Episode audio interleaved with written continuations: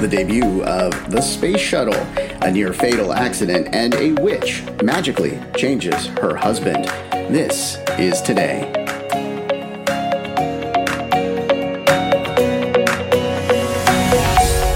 Welcome to This Is Today, the podcast that features the stories that make this day unique. It's Thursday, September 17th, 2020. I'm Russ, and here's what you need to know about today. Well, it is Constitution Day. And why is it Constitution Day? Well, on this day, back in 1787, John Hancock put his John Hancock on the Constitution. Yes, today marks the day that the Constitution was signed. The U.S. Constitution is actually one of the oldest and shortest constitutions of any major government in the world. However, it's too long for me to read on this podcast because it is 4,400 words. All right, I will exercise my freedom of speech and tell you the events that happened on this day. Back in 1849, abolitionist Harriet Tubman escaped from slavery. Harriet escaped with her brothers, Ben and Harry, on this day back in 1849. And this wasn't the only time she escaped, because what she did was she made 13 missions to rescue approximately 70 enslaved people. Uh, this included family and friends. She used a network of anti slavery activists and safe houses. This was known as the Underground Railroad. Harriet was also an armed scout and spy for the Union Army during the Civil War. Years later, Tubman was also an activist for women's suffrage. She died in 1913. In 1925, on this day in Mexico, uh, Frida Kahlo suffered near fatal injuries in a bus accident. Frida Kahlo was one of Mexico's greatest artists. You've probably seen a painting of her at one point because about a third of her works were self portraits.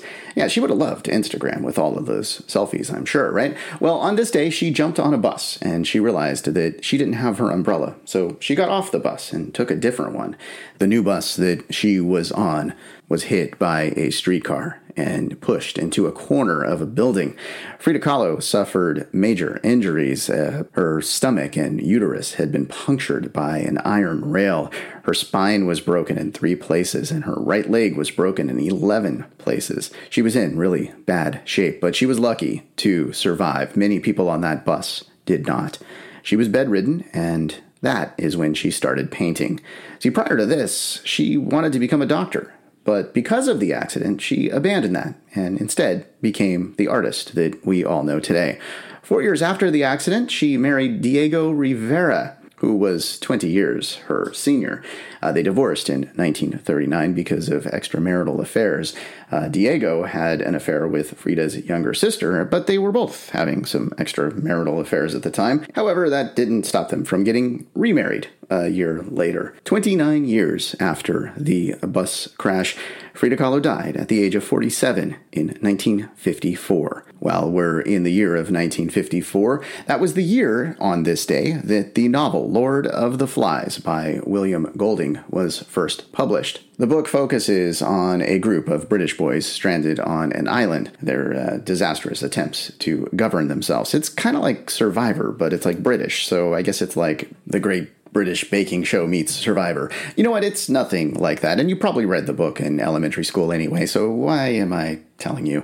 And if you prefer, you can actually just rent the movie. In 1964, on this day, Bewitched premiered on ABC. That went on for eight seasons, and if you haven't seen it, it's about a witch who marries an ordinary mortal man. Uh, his name is Darrin Stephens. She vows to not do magic and just live a regular, ordinary life because it's a sitcom, of course, that doesn't happen, and she's doing magic all the time, and all kinds of crazy stuff happens throughout the show. But not all the crazy stuff happened on screen. Some of it happened behind the scenes. Well, during its run, the series had a number of major cast changes because of illness and death of actors. But in particular, the husband on the show, Darrin Stephens, well, he was first played by Dick York, who had suffered from back injuries uh, that he received while filming a movie five years before he was cast in this role. As the series went on, on, his condition worsened. The crew even built a slanted wall so that he can lean on it during filming. In the later episodes that he was on, he was mostly sitting down or lying in bed. When it entered the third season, he actually passed out on stage and was taken to the hospital. Proving that the show must go on, he was replaced by Dick Sargent within 30 days of entering the hospital. Moving now to 1976, the Space Shuttle Enterprise was unveiled by NASA. It cost almost $10 billion and took nearly a decade to develop.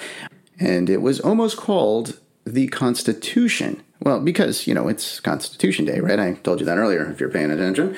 Uh, but Star Trek fans sent letters to President Gerald Ford to try to get him to change the name to Enterprise. Well, he liked the name, so he went with it. And that's where we got the first space shuttle name. So, because of the tie in to Star Trek, all of the original Star Trek cast was invited to the unveiling of the Enterprise, and most of them made it there to the dedication ceremony. All right, I was never really into Star Trek, but I was into Grand Theft Auto. No, don't worry, the game. Don't send the cops. And Grand Theft Auto 5 came out on this day, and it earned $815 million in worldwide revenue. The series has been critically acclaimed and commercially successful. They've shipped more than 280 million units and have grossed over $9 billion, making it the fourth highest selling video game franchise of all time. Mario is number one, Pokemon is number two, and Tetris is number three on that list. And as you can imagine, with a name like Grand Theft Auto, the series has been controversial for its adult nature and violent themes, but it's fun. And let's take a look at some of the events from last year. Journalist and political commentator Cokie Roberts died at the age of 75. And KFC, and this is not related to that story, was testing some kind of chicken and donut sandwich. Was basically a glazed donut and fried chicken. You can pick these up at many KFC restaurants today on your way to the ER. Speaking of which, on Twitter, they were talking about Dog the Bounty Hunter. He was hospitalized in Colorado for a possible heart condition.